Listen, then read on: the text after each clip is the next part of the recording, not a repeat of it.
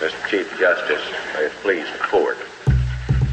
It's an old joke, but when a man argues against two beautiful ladies like this, they're going to have the last word. She spoke, not elegantly, but with unmistakable clarity. She said, I ask no favor for my sex. All I ask of our brethren is that they take their feet off our necks.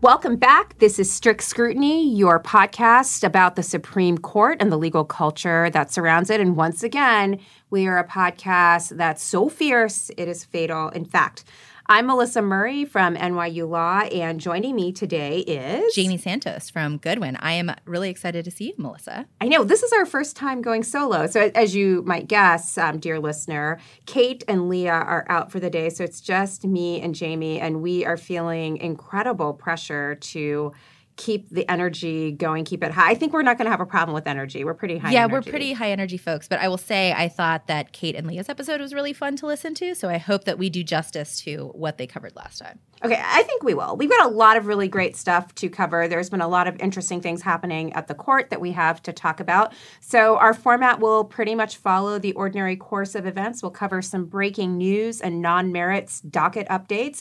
And then we'll do a recap of the December arguments. And then discuss some of the new cert grants and opinions. We just got opinions. Dun, dun, dun, dun. We just got some opinions, so we can talk about that. And we'll finish everything off with a little holiday court culture. Excellent. So a big development, I think, is that as we've talked about before, the SG has filed a lot of motions for stay. This particular SG, Steve Vladek, has a law review article that talks about how the SG has filed 20 times more motions for a stay of lower court decisions than past SGs. And someone actually successfully blocked the SG from obtaining one of those stays. So this is a case called Barr versus Roan. It involves the resumption of federal executions that were supposed to start this week. Basically, just to give a quick summary, although there are a number of federal defendants on death row, no executions have taken place in more than a decade because the government was reviewing its execution protocol pursuant to recent legislation. And basically, the legislation required federal executions to be implemented in a manner prescribed by state law. And so in July, the Bureau of Prisons issued new guidance that said, we're going to create a federal execution protocol, and said, and we're going to start this right away. Basically, executions were supposed to start this week, and there were supposed to be 5 within a month. And there were a group of respondents who challenged those the execution protocol, and they are represented by Kate Stetson, who is a fabulous appellate advocate and the co-chair of Hogan's Appellate Group. And the district court granted a motion for a preliminary injunction, and the D.C. Circuit actually denied a stay. And I should note that the D.C. Circuit was a not particularly liberal-leaning panel. So it was Judges Griffith, Judge Rao, who's one of the newer appointees, and Judge Rogers. And when that happened, the SG filed a motion for a stay in the Supreme Court, and the Supreme Court denied it. Wow. So it's a pretty big development. Basically, the court said, listen, the D.C. Circuit can take care of this, and we assume they're going to do so with appropriate dispatch. Get on right, it. Basically, the TLDR, get crack in Court of Appeals. That's a really big development. Yes, that's one of the very few stay denials. So well done, Kate Stetson, and we'll see what happens in the D.C. Circuit. There's a number of kind of technical challenges to the executive action, so I think it'll be more interesting kind of classic ad law issues, but we'll see. We'll follow the case as it goes up. Not as exciting as ERISA, but pretty exciting nonetheless. Well, and certainly more consequential because it deals with, people's lives and execution. I mean, actual people's lives, yes. So that's a really important development. Some other interesting developments. There's nothing happening in D.C. right now, so I don't think there's anything you have to talk about. D.C. is pretty sleepy. Everything kind of shuts down around the holidays. Nothing big happens, except On Friday, the 13th of December, the Judiciary Committee voted out its articles of impeachment, which means that now those articles will be headed to the full House of Representatives for a simple majority vote, which I think is likely to happen, which means that Chief Justice Roberts is going to get his sartorial flex on because he is going to be the Chief Justice of the United States that has to preside over the impeachment trial of a sitting president. The last Chief Justice to do so, of course, was William Rehnquist, who did it with incredible flair, with a beautiful robe bedecked with 4 gold bars on each sleeve. And that really does lay down the gauntlet for Chief Justice Roberts to come out with his own sartorial flex. So I am waiting with bated breath to see what he will bring to the proceedings. I have a feeling that you're going to be waiting and disappointed about the Chief's fashion sense. So, his role there will be really case management. It will be ruling on evidentiary objections. Mm-hmm. When do you think is the last time the Chief Justice of the United States thought about evidentiary rules? I'm thinking law school. He was an appellate litigator for much of his career, so not a trial lawyer, Probably not a ton of time breaking out the FRE and flipping through it, but he's going to have to do a little bit of that. Although I will say, interestingly, he is in a very different position than your average district court judge because his decisions can actually be overruled by a simple majority of the senators. So he's probably not used to that either. Yeah, I imagine that district judges would not really like rules set up where the jury could overrule their decisions on evidentiary rules. Seems a little incongruous, But yes. You don't think he could bring just a little bit? I would like to see maybe a festive jacquard. So I was thinking, how when Justice Breyer goes to I think maybe the State of the Union, he has this little beret. And he wears that hat, that little tam. Yes. I was thinking maybe the Chief could borrow that from Justice Breyer. I bet Justice Breyer would lend it to him for sure. It is a very specific look for Justice Breyer. It is such a Breyer look. It's a very Breyer look. A look, L-E-W-K. Not a, that's exactly what it is. So, yes, I'm looking forward to that. So, a lot going on in D.C., and we will, of course, keep our eyes peeled for any glimmers of flair, fashion, or otherwise from the Chief Justice as he takes his seat to preside over what will be only the third impeachment trial of a sitting president. All right. Well, let's jump into arguments because there was a whole group of December arguments, and several of them were really interesting. So we're going to recap some of those today.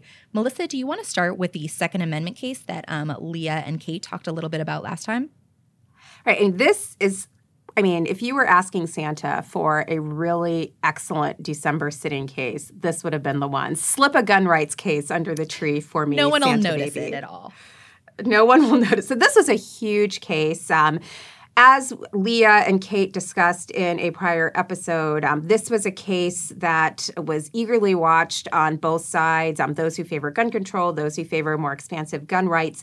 And the case concerns a New York City gun licensing scheme. So let me sort of briefly lay it out for those who didn't hear it in the prior episode. But the scheme basically prohibited gun owners in New York City from transporting their licensed handguns outside of the city, including to shooting ranges and second homes. And that last bit is how you know it's a New York City case, because I am from California, where not a lot of people had second homes. But here in New York City, I think everybody has a second home. My kids came home and asked us the other day, are we going to get a second house? And I was like, what are you smoking? What are you like? So, no. And one thing that was interesting about that particular law, it was a premises license. So there's a whole different possession license, but this was a premises license. And there were some points in the argument that talked about that difference. But basically, in a premises license, can you prevent people from when the license allows people to use, to transport to gun ranges within the city? I think you just couldn't do so outside the city and to other locations. Right, So you could take it to any of the shooting ranges. I think there were 7, maybe, within New York City, and New York City, of course, is all of the boroughs, so it is a quite significant range. But you couldn't take it outside, and there are, of course, a lot of shooting ranges outside of New York City and Westchester County and the like, where many people have their second homes. So this was incredibly important, all of it.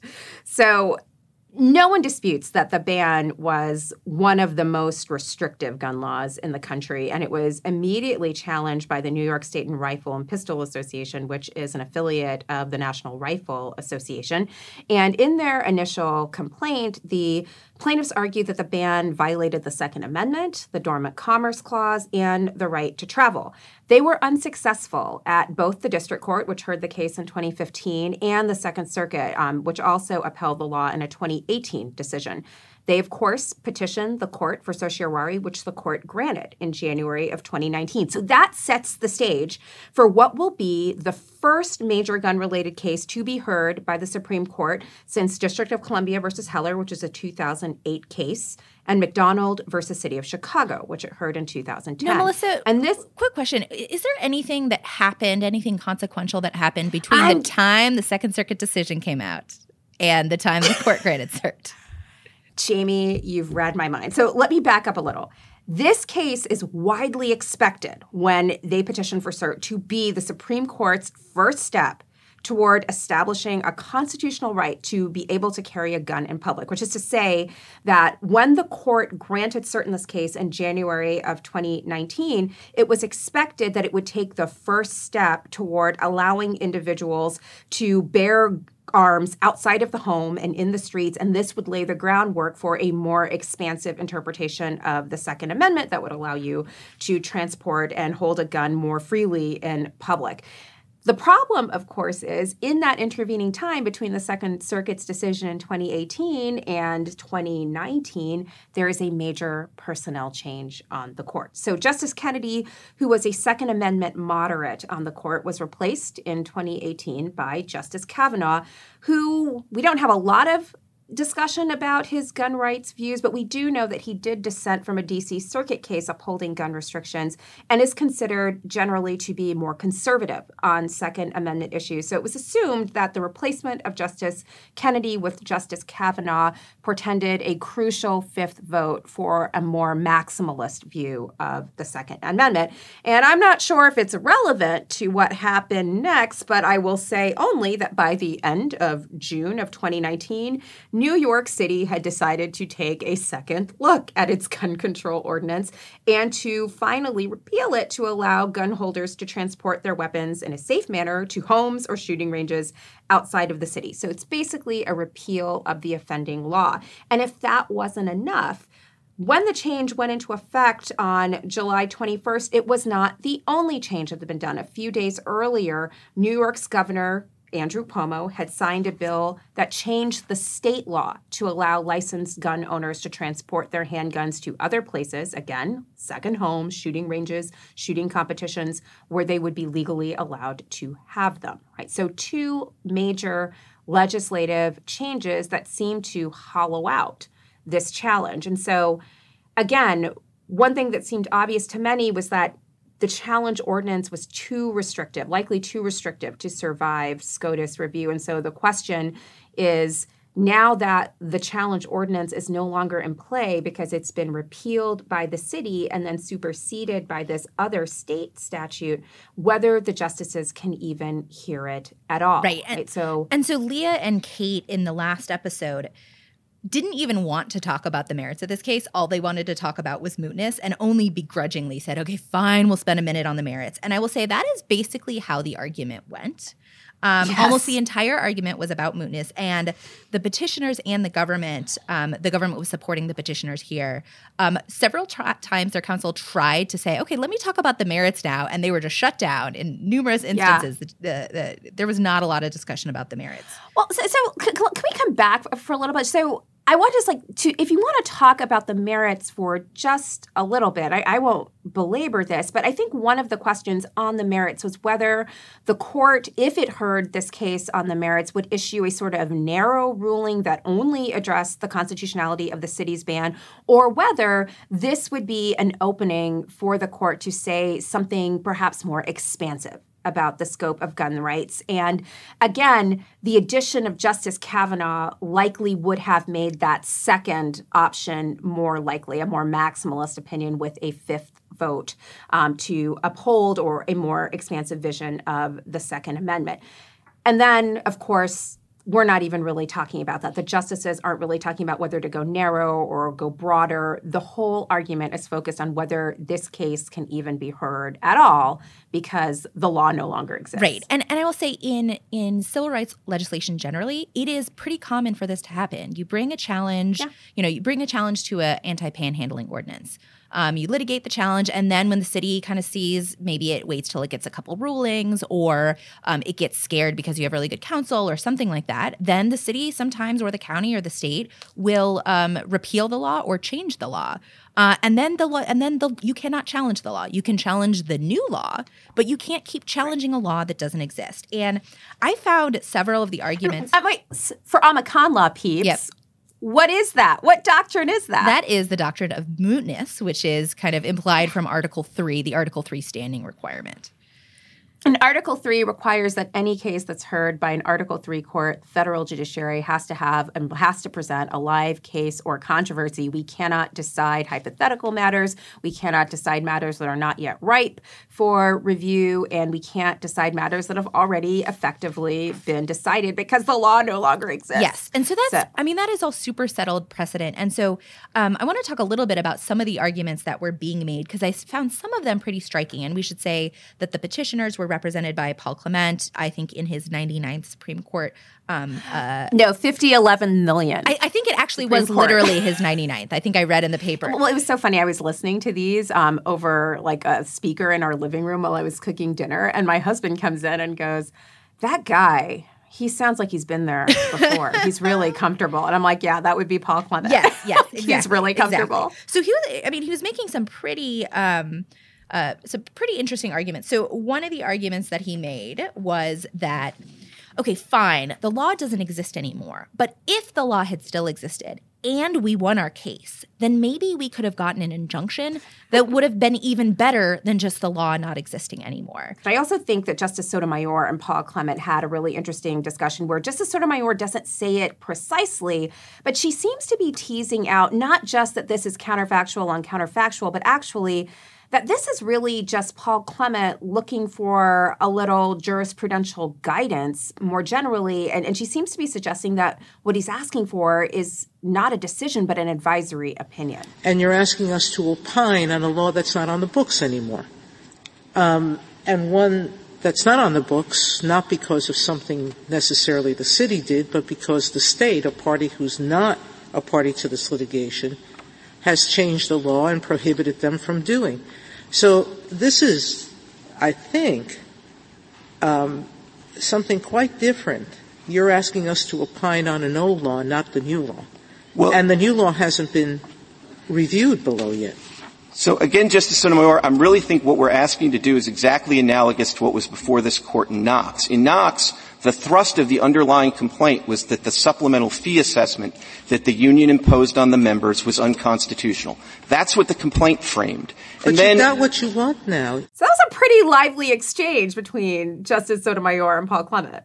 So then there was another really interesting exchange with Justice Alito. So it wasn't just Paul Clement making these kind of arguments about what I thought were kind of extreme arguments about mootness. Justice Alito made the point that what they sought was a declaration that the prior law was unconstitutional. And they didn't get a declaration, so they didn't get everything they wanted. Because they didn't get all that they wanted.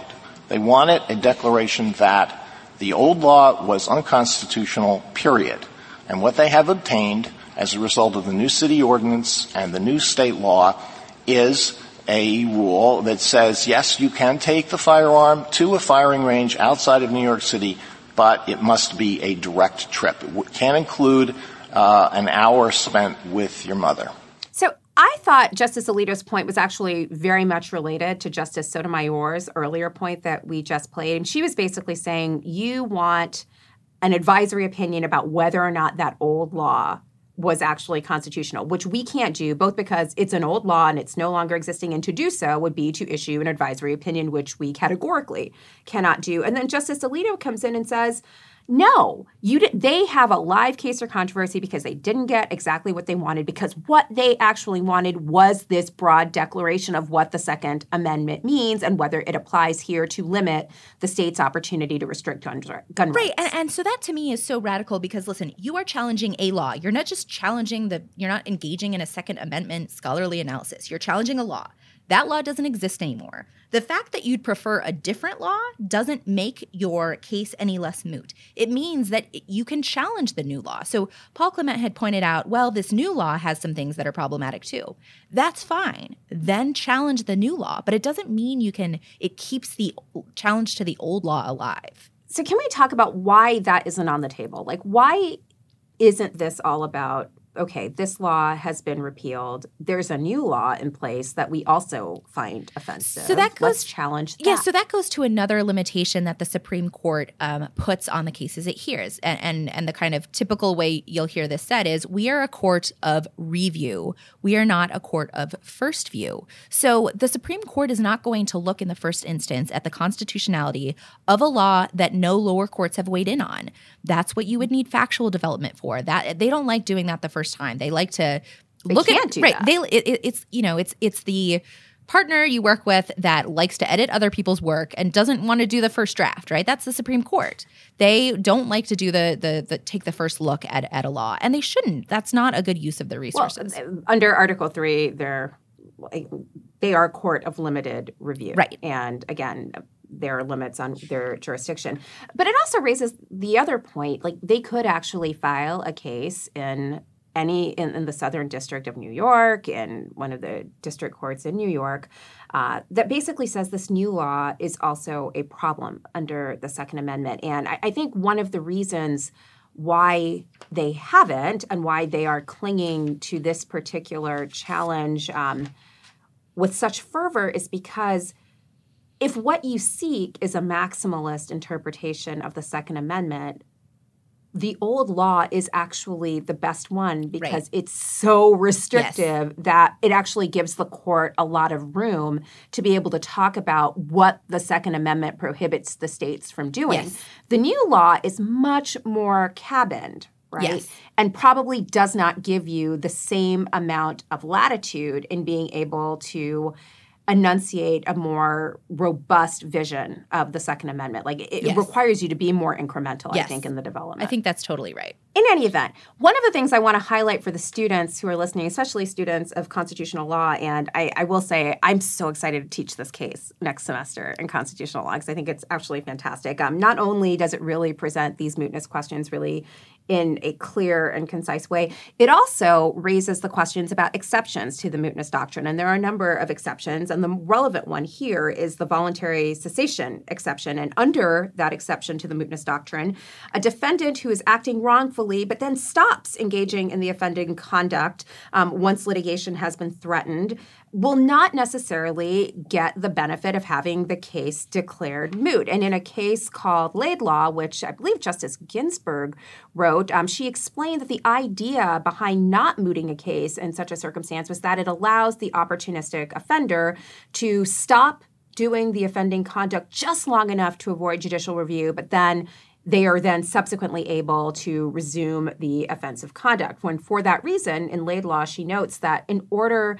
to moot a case by voluntarily stopping the offensive conduct, there's a very high standard for the defendant to meet. You have to essentially be absolutely clear that the wrongful behavior would not be reasonably expected to recur once the case has been mooted. And New York City argues here that that's exactly what has happened, that they are not going to reinstate this law. They have been very clear that they're not going to reinstate the law. They are not going to prosecute anyone for past violations of the law. And more importantly, New York State has prohibited them from banning the transport of licensed handguns in this way. And New York State is not going to repeal its laws that allows handgun owners from transporting their guns lawfully. So and New York's... What I see most often, this kind of Laidlaw exception, is when, first of all, when there are private parties, so not a government entity. You have one private party saying, well, I stopped doing it. You don't know. They might do it again. Usually courts assume that when the government says it stops doing something, it's gonna mean it. And certainly, at least where you have the actual law was repealed, it seems like the strongest case for mootness in situations where I've seen, you know, where a state government says, yeah, that law's on the books, but we're not going to enforce it. I know we did that one time, but that was just a police officer who kind of was going off and doing his own thing. We're not going to enforce it in the future, but they don't repeal the law. That might be a more convincing case, but here, the law is gone. It cannot be enforced because it does not exist anymore. It's kind of an existential crisis for the court. I mean, I don't want to make too much of this or be hyperbolic about it, but I think this case really presents a true problem for someone like Chief Justice Roberts, who has been such a careful steward of the court's reputation, of its institutional standing. And I mean, again, whatever you think about the merits here, it clearly presents some jurisdictional problems. And I think it really presents the question of whether the Chief Justice can actually restrain his four conservative colleagues, one of whom, Justice Thomas, I think, who is a Second Amendment maximalist, who has been eagerly awaiting the opportunity to expound upon a more robust understanding of the Second Amendment. If you'll recall, a couple of terms ago, he wrote a very impassioned dissent from a denial of cert in a case called Sylvester versus Becerra. It was a California case about California's gun law. And I think, again, this case would on the old law would have presented the best opportunity to have that kind of really robust discussion about what the Second Amendment means. Without that old law, I don't know if you get that far. And I think that's why we're having this discussion. Yeah, I mean, I will say I don't think that the chief is going to have to do a lot of reining in here. I was counting, you know, two potential votes for saying this was not moot. Justice Gorsuch and Justice Alito. Justice Thomas is silent. I know he was silent, but that's still only three. I just don't see a road to five. What I would predict is a strong, a strong dissent by either Justice Gorsuch and or Justice Alito, and then it'll be Justice Thomas. Wait, no, I actually think Justice Thomas might do a concurrence and say, this is exactly what I'm talking about. This is all, you know, all the problems we have, but still saying that it's moot. So I might expect to see, you know, dismiss for mootness or holding that it's moot, and then a concurrence and a dissent. But we'll have to see. Well, but I do think that this case really presents the chief and the court with, if you're going to walk the walk, you got to talk the talk too. Mm-hmm. And you know, here, this is obviously a politically fraught issue, but the actual issue is much cleaner and less politically fraught than the question of gun rights versus gun control. Like, you cannot profess a commitment to judicial modesty and restraint and then go and decide the merits of this that case exist, you know, the merits of a law, the constitutionality of a law that does not exist. Where the democratic process has actually resolved the underlying issue. You can't talk about limited government and then go and decide this case. So we shall see. All right. So let's go on to the next case that we're going to talk about, which is a habeas case called Bannister versus Davis. And I like this case because I like Fed courts issues, and this is kind of goes to the intersection of civil procedure and AEDPA. And I should say AEDPA, I'm going to define it really quick. It's the Anti-Terrorism and Effective Death Penalty Act of 1996. And it was basically this law that Congress enacted to make everything really, really difficult for criminal defendants whose convictions were final. And it would make it very difficult for them to challenge their convictions or their sentences after they were final. So it put up all these procedural blocks, especially for death penalty cases. But that's what this case is about, the kind of intersection between those two things. So one of the things that AEDPA did is it created a standard for what's called second or successive habeas petitions, which means if you've already lost one habeas petition and you file a second one, it's going to be basically impossible for you to win that second one. So the question in some of these cases is, was what you filed a second or successive habeas petition, or was it something else?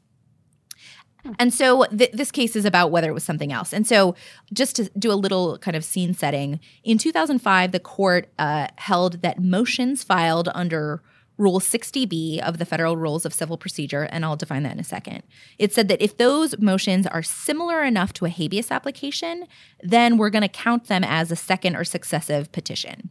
And what Rule 60B does is it basically allows litigants to ask the court to relieve them from a prior final judgment for particular instances. So say, for example, there was newly discovered evidence, or there was some type of excusable neglect. You missed a deadline because your counsel died or something like that. Then you can ask for relief from a judgment. And these Rule 60B motions have no time limit. So you can literally file one 4 years after the case ended. And theoretically, you could get relief under Rule 60B. And what the court said is when you're doing that, we're going to count this as a second or successive petition and make it impossible for you to prevail on it. And so what Bannister was about was whether a different but similar motion filed under Rule 59E, which is basically a motion for reconsideration. If you file a motion for reconsideration under Rule 59E, are we going to say that is like that Rule 60B motion and we're going to say it's a second or successive petition, or is it something different? And what the petitioner says is it's something different. A Rule 59E motion has to be filed within 28 days of the judgment. It's basically meant to kind of correct obvious errors, whether it's factual or legal, so the district court can correct the issue rather than sending everything up on appeal if it's something that could easily be corrected below. And so what the petitioner says is we have a bright line rule. At the end of that 28-day mark, then anything filed afterwards is a second or successive petition. The state of Texas said no.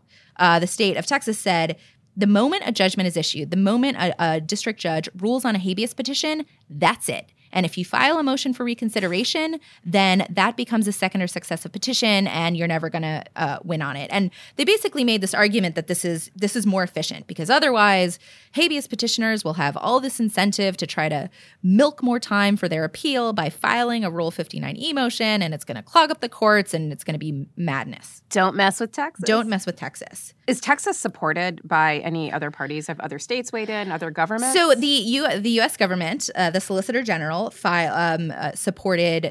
generally supported Texas in this case, Texas's side. And I thought it was a really interesting argument because you've got three first-time Supreme Court advocates.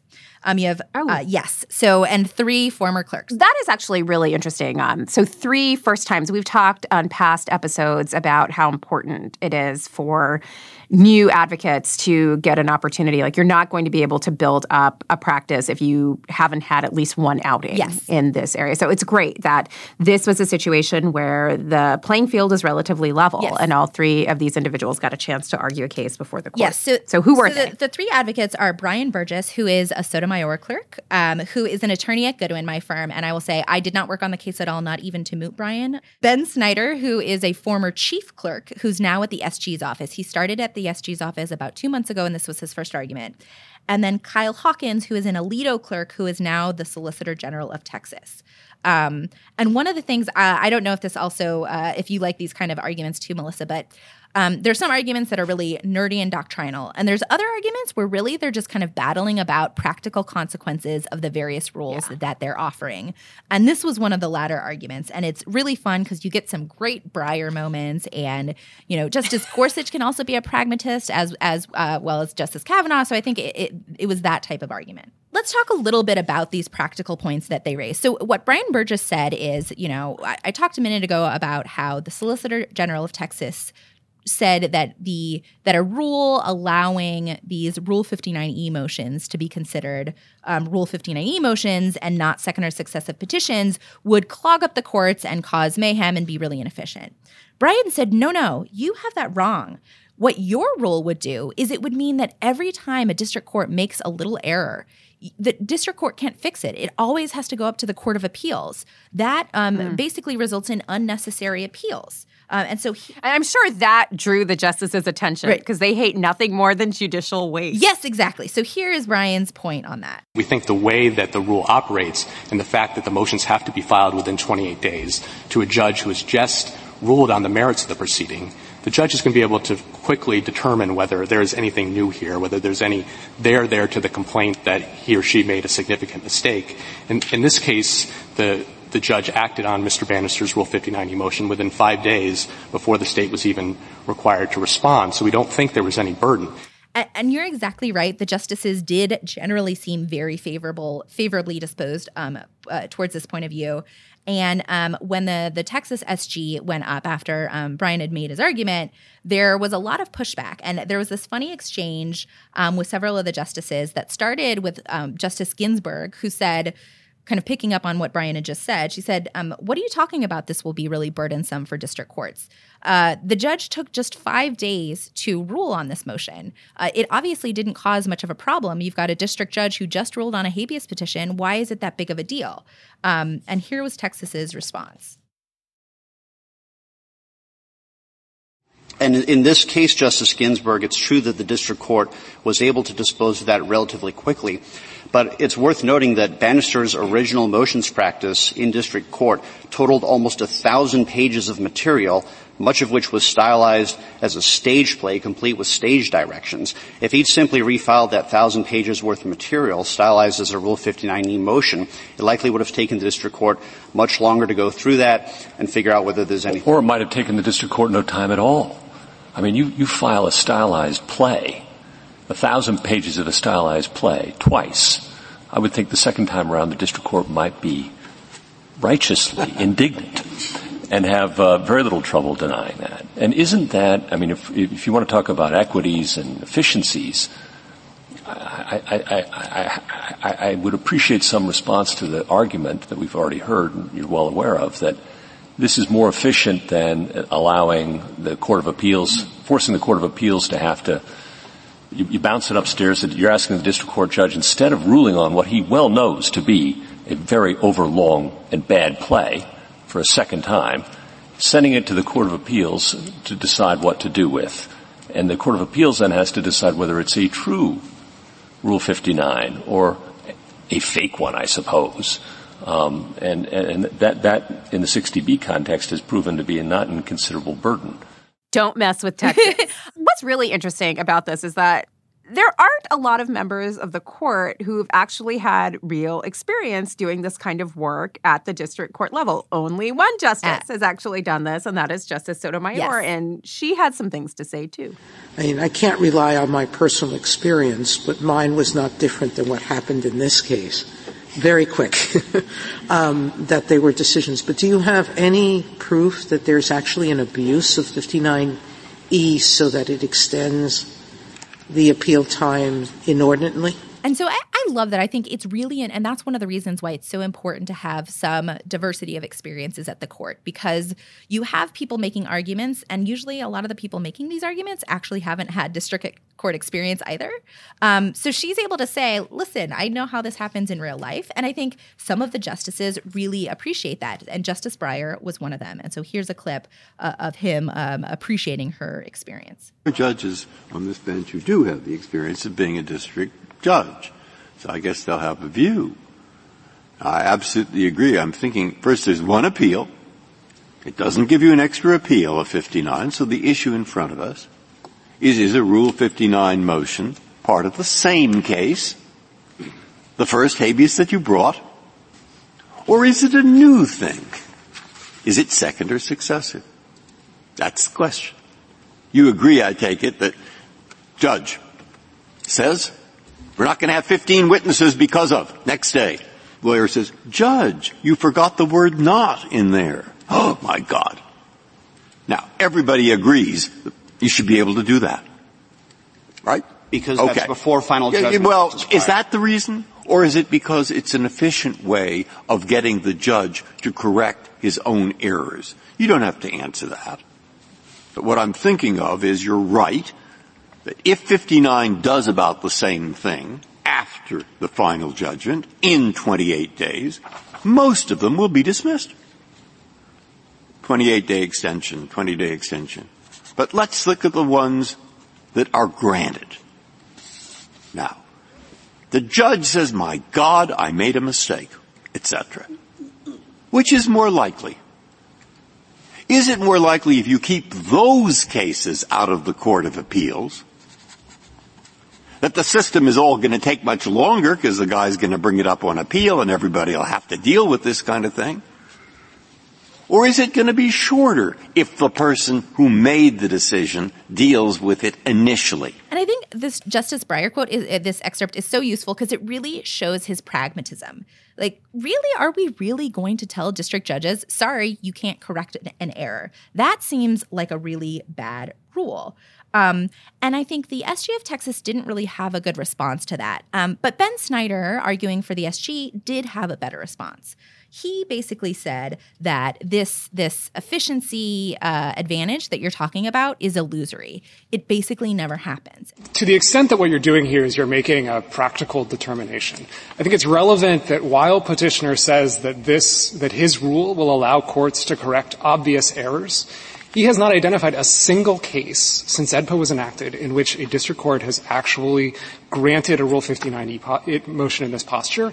And his amici say that this happens regularly, but they've identified just 3 cases in more than 20 years in which it's actually occurred. In one of those cases, the district court could have actually granted that motion under our rule. And in the other 2, the Court of Appeals could have entertained exactly the same arguments.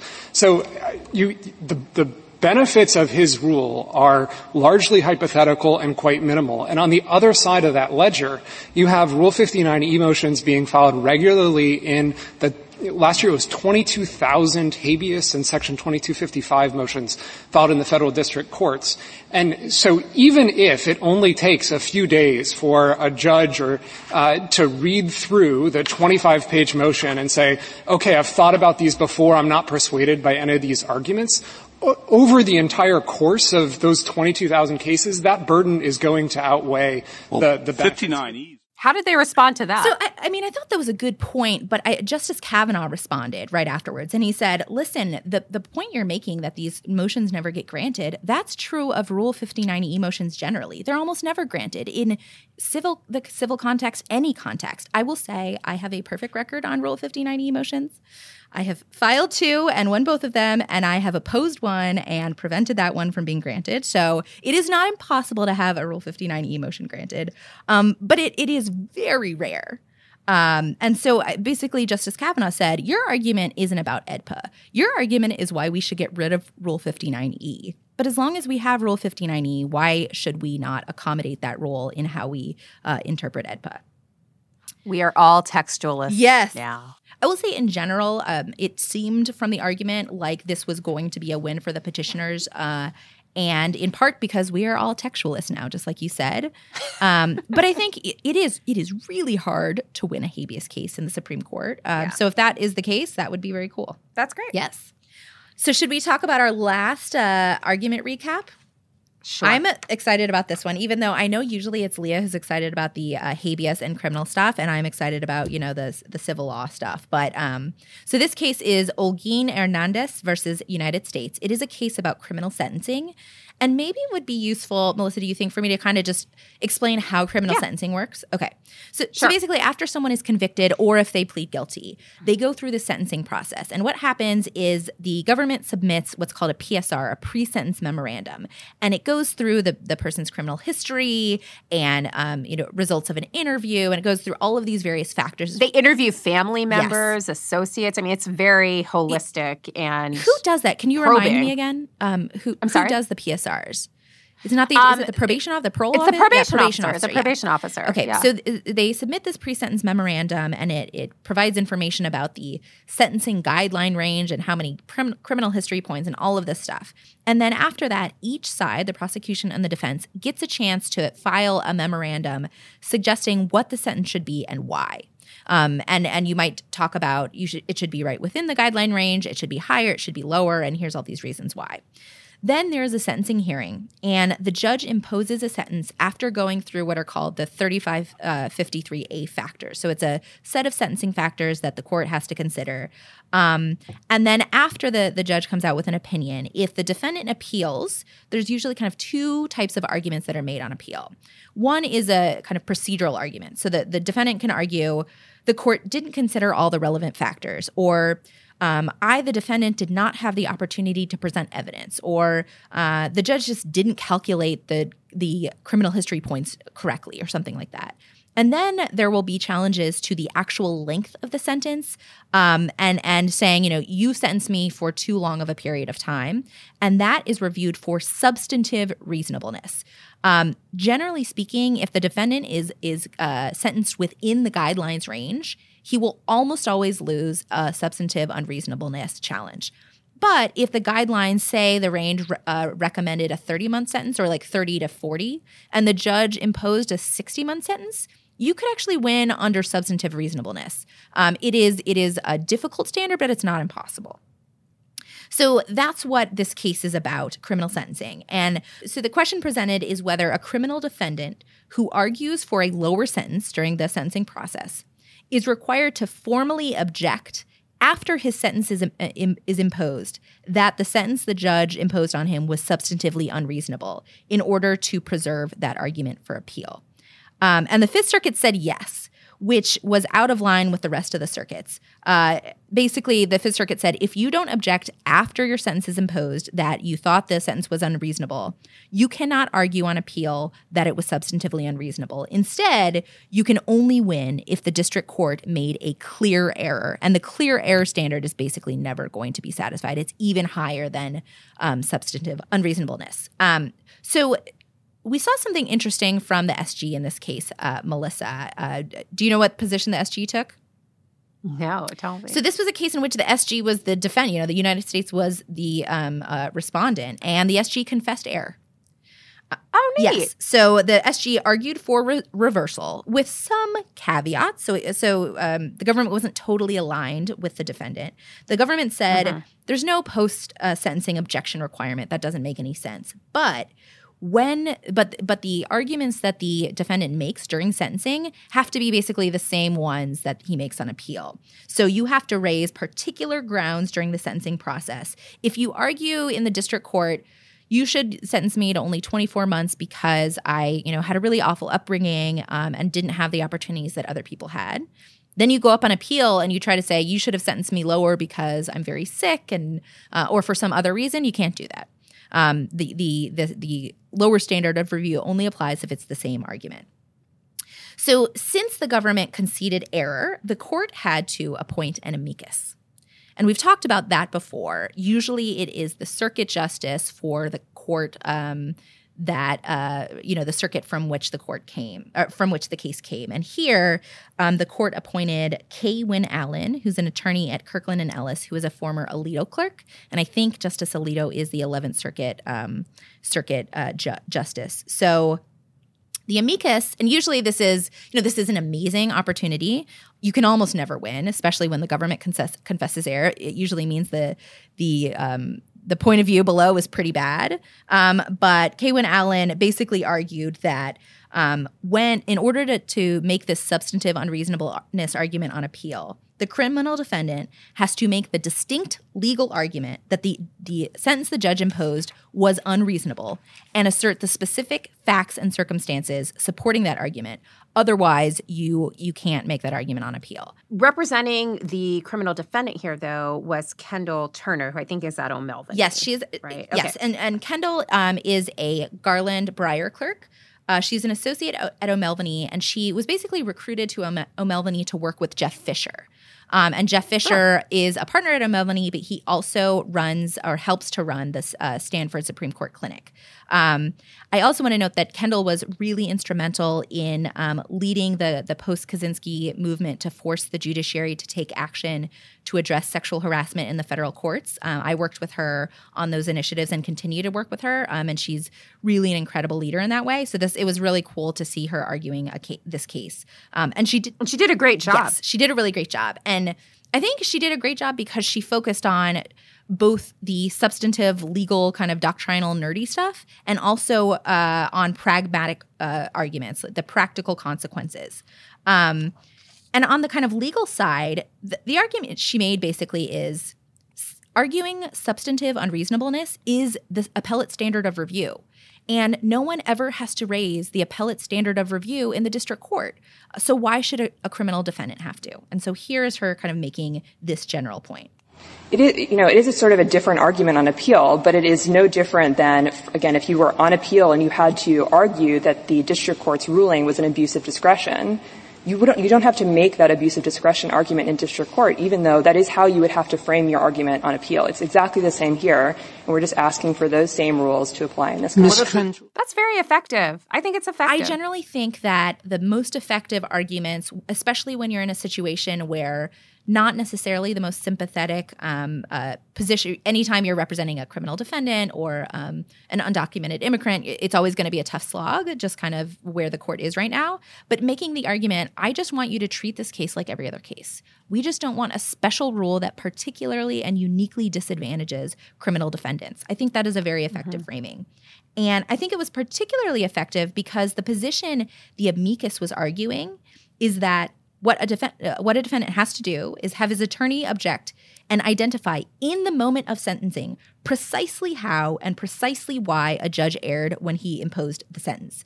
And you have to make no pressure. Right, and, no pressure. And you have to make the exact same argument in the district court as you raise later in the Court of Appeals. And so here is that point. And the rule that I think the Fifth Circuit applies is just asking parties to make those same arguments in the district court. That's going to be what they present to the Fifth Circuit or a Court of Appeals when they appeal it. We want parties to make those the exact same arguments in the district court. So this is just, that's just a crazy rule. It doesn't apply anywhere else. You are never required to identify in the moment what a district court did wrong after it came to its decision and then give the district court an opportunity to correct those errors, otherwise forfeit it for appeal. That's what an appeal's for, or a, Rule 59E motion, which we talked about before. I also thought it was weird because the arguments, making the argument, you have to make the exact same argument in the appellate court as you did in the district court. That's just not how it works. There's almost no case in which the arguments look exactly the same. Now, you can't raise a whole new claim. You can't raise a whole new legal issue on appeal, but the briefs are always going to look different. You get fresh eyes. You have more page space on appeal. So just this notion. In some cases, you may have assists come in like, like NGOs will come in to help you out, like organizations, because your case becomes even more important as it progresses. Absolutely. One of the more interesting things happened in this case because this was actually a sort of unusual case before the bar, at least for this year, because I think there were two women arguing. Yes, two women in the same argument. So rare. Dun, dun, dun. Let's just say, for this sitting, I think it was great. We had a lot of first-time advocates before the court. That's always fantastic. It was great to see more women arguing before the court. Well, let's be clear. There were the same number of arguments that involved women advocates as there were cases that Paul Clement argued. Okay, when you put it that way, I was trying to be optimistic and look on the bright, because it's the holidays. Happy holidays. Yes. No, it's just it's my Love Actually moment. I know. Gender equality actually is all around. Yes. But it was well, hopefully next sitting will be better. But it was great to, you're right, totally great to see a lot of first-timers, really well argued, every case that I heard. So I think it was. Yeah. That's a good sitting. Good sitting. All right. So should we talk a little bit briefly about cert grants and opinions? Sure. Yeah. So cert grant. There was one cert grant and a cert denial that I think you're going to mention. So the cert grant is this case called Carney versus Adams. And this is a really interesting case. It's a First Amendment challenge to a state constitutional provision in Delaware that basically requires diversity in political affiliation among the state's highest courts. So it basically imposes this requirement that says that the judges that are affiliated with any one political party can have no more than a bare majority on Delaware's three highest courts.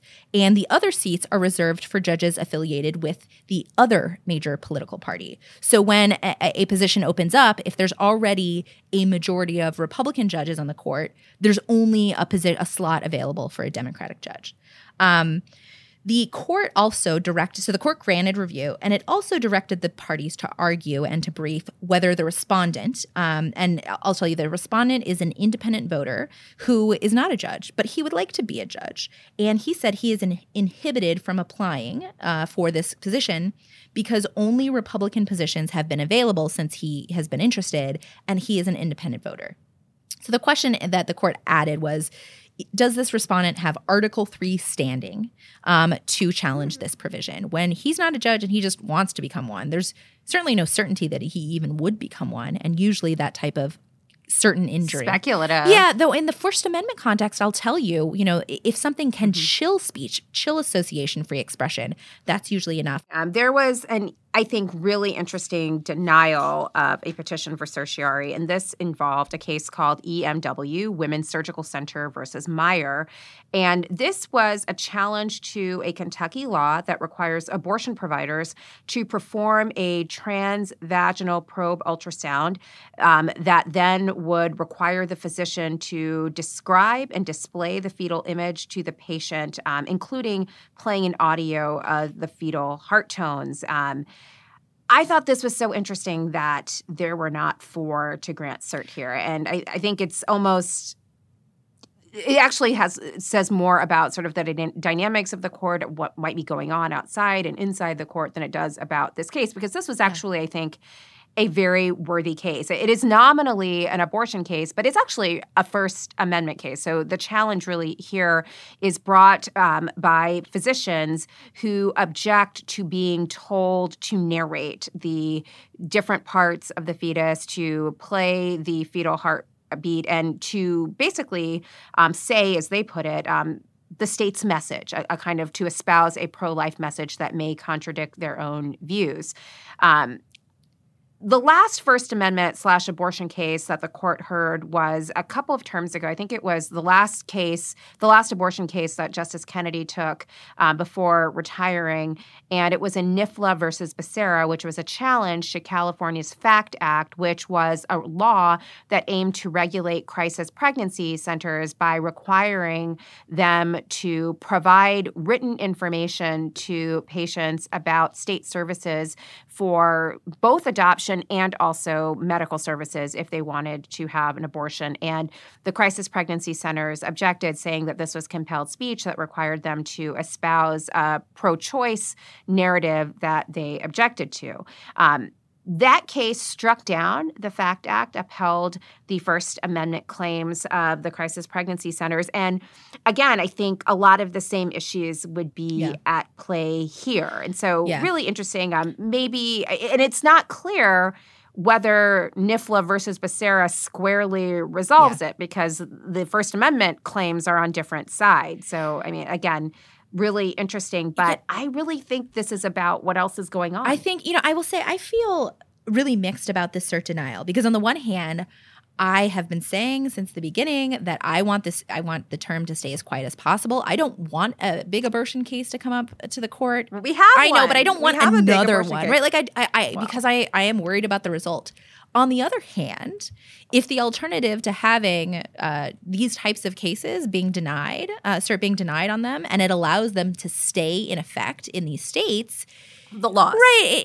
It's a loss for the people in those states who whose you know, right to have an abortion would be infringed upon. But it also, I think, then empowers other states to keep enacting laws like this. And if what's the difference between a bad nationwide rule and a refusal to review any of these bad state laws? I know there's a difference, but it just I mean, this is a little different from the law at issue, the admitting privileges law at issue in June services. You know, here you can get an abortion; you just have to subject and be subjected to this procedure, the transvaginal probe, ultrasound, and then the description of the fetus and the audible discussion of the fetal heartbeat. Yeah, I mean, I think that the emotional impact of that is, there are a number of people who find themselves pregnant who, you know, were subjects of sexual assault, and if they're trying to, as soon as they can, get in for to have an abortion, then it's definitely going to be a transvaginal probe. And I know a number of women who, when they were pregnant and it was a positive, wonderful welcome thing, they couldn't find it in themselves to go get a transvaginal probe. So they just didn't get an ultrasound until it could be an abdominal one, because it was too emotionally painful with their history of sexual assault. So I mean, I know this is different, but I had not thought about that. Those are really good points. I think it is worth noting that I think Kentucky has actually seen the decimation of clinics in that jurisdiction. I think this may be the last clinic standing in Kentucky, so that is not insignificant. This doesn't necessarily lead to clinic closings, but I think you are right that it may deter at least some women from seeking an abortion. And I think that's the point. And for those that nonetheless persist and decide to go through it, it can cause meant, I think, incredible emotional trauma. Yeah. And I think that's part of it too. But again, I think the decision not to grant cert here is because, one, June services is coming down the pike. It's been slated for oral arguments on March 4th, I think. So stay tuned for that. Yeah. And we are going into an election year. There's already impeachment. Yeah. Justice Roberts picking out his fanciest robe. There's already a lot going on. And so I wonder if cooler heads prevailed and they said to just let this one pass, although it is not an avoidance mechanism that the women of Kentucky who are pro-choice will really relish. Do you think if we send the chief some type of strict scrutiny swag, he might wear that as his sartorial flair? Probably not. I mean, could you see that? Like, that would be so amazing. So cool. I will say that this will remain nameless, but a federal judge did tell me that he saw one of the hoodies floating around New York City, and where could he get one? Yes! I like it. As we were recording this episode of Strict Scrutiny, the court issued a number of new grants for certiorari, including grants in 3 cases involving subpoenas for the release of the president's financial records. The 3 cases, Trump versus Vance, Trump versus Mazars, and Trump versus Deutsche Bank, all concern the question of whether the president's financial records can be subpoenaed and released for investigatory purposes, or whether the release of those documents can be deferred until after a sitting president is out of office. Obviously, this will have important implications for the development of the court's jurisprudence around the issue of executive authority and executive privilege, but it will also present the court with an important test for its own legitimacy. Much has been made of the court's rightward tilt, and of course, the 2 most recent justices, Justice Gorsuch and Justice Kavanaugh, are Trump appointees and thus will be very closely watched as this case proceeds to argument and eventually decision, which is expected by June. All right, well, let's very quickly, I'm just going to mention, we'll mention the 2 opinions. The first one is Rotkiski versus Clem, and my apologies if I mispronounced it. So the court held, and usually Ginsburg is the first one to come out with the first opinion announcement, and she was not this time because she was in the minority, in the dissent. So the court held that the Fair Debt Collection Practices Act, its statute of limitations begins to run when a violation of the act occurs and not when it is discovered. So that's a kind of typical issue you see in a lot of civil cases. When does the statute of limitations start? And the court says the discovery rule does not apply to the statute. Well, it's almost kind of like a Lily Ledbetter issue. Remember that was Justice Ginsburg's point in Lily Ledbetter. Like, why would the statute of limitations run when the discrimination first happened if you might not even know about it when you had yet to discover it? Yeah, and a lot of those types of cases, it'll look at the statutory context and all of these, different things. But that's what the court held, and Justice Ginsburg dissented. The second case is Peter versus Nantquist. This is a case about patent proceedings, and the one-sentence background is that when a patent applicant challenges the denial of a patent in court and does so unsuccessfully, the statute provides that the applicant must pay all the expenses of the proceeding. So the question is, what are the expenses? And do they include the pro rata salaries of PTO attorneys and paralegals?